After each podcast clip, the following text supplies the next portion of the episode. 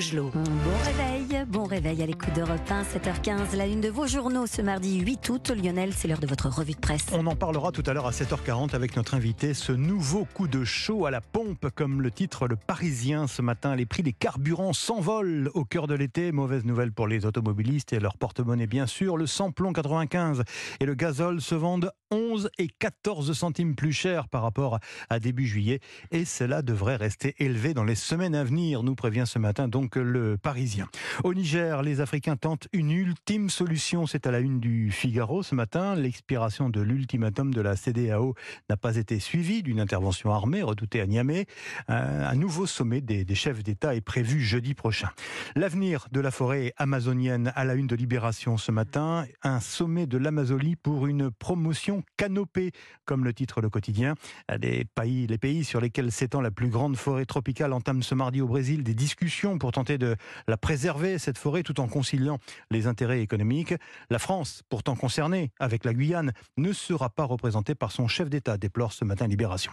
Et enfin, le choc France-Maroc, évidemment, en huitième de finale du mondial féminin. À la une de l'équipe ce matin, ce sera un peu la fête des voisines, écrit le, le quotidien sportif.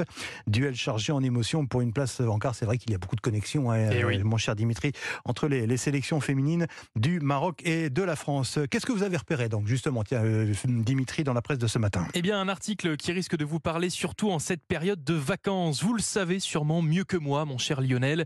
S'il y a bien un petit souvenir que l'on ramène souvent de voyage, c'est bien le fameux magnète, Ah, l'aimant bah oui. décoratif à poser Bien sur sûr. le frigo. Ça prend pas beaucoup de place, c'est pas cher. Bref, c'est le petit souvenir. parler. Bah oui, c'est le petit souvenir sympa, idéal des vacances. Sympa, idéal. Eh bien, figurez-vous que pas vraiment. Ces aimants peuvent endommager vos frigos, surtout les plus récents. C'est ce que nous explique le quotidien Ouest France ce matin. Pourquoi? Eh bien, parce que ces magnettes créent ce qu'on appelle un champ magnétostatique, un champ magnétique en fait, Mhm. euh, qui n'est pas sans conséquence pour certains appareils électroniques, comme par exemple eh bien les écrans tactiles présents sur les euh, portières de frigo, qui risquent eh bien de ne plus fonctionner Ouais. en présence de ces magnettes ou en tout cas s'endommager plus rapidement.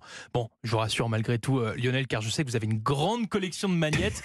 Ces aimants sont inoffensifs pour la santé, bien sûr, et pour la conservation des aliments.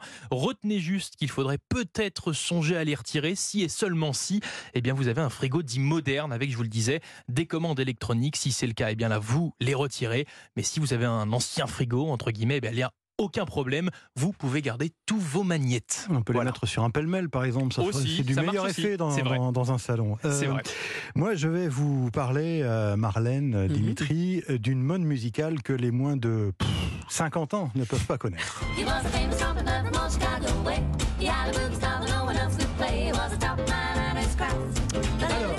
Est-ce que vous connaissez la roquebrou dans le Cantal Oui. Non. Menteur. Euh, petit village d'Auvergne qui est devenu, figurez-vous, la Mecque du boogie woogie. Et c'est le Figaro qui s'y attarde ce matin. Désormais une dingue. référence. Oui, jusqu'aux États-Unis, ce festival qui commence demain Mhm. va attirer des milliers de visiteurs pendant cinq jours.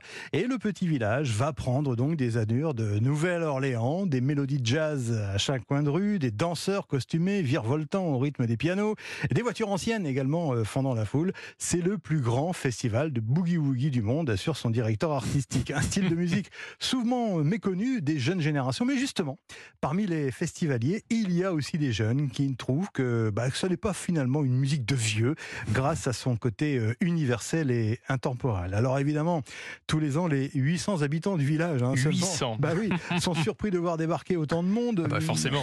Il pourrait y avoir jusqu'à 10 000 personnes, paraît-il. hein. Il y a même des Américains, figurez-vous, qui le déplacement. spécialement Ah l'Atlantique d'accord. oui, oui, pour venir euh, au festival. Donc un véritable phénomène que ce euh, festival du Boogie Woogie euh, à Roquebrou, ce village du Cantal devenu la Mecque du Boogie Woogie. C'est à lire ce matin dans le Figaro.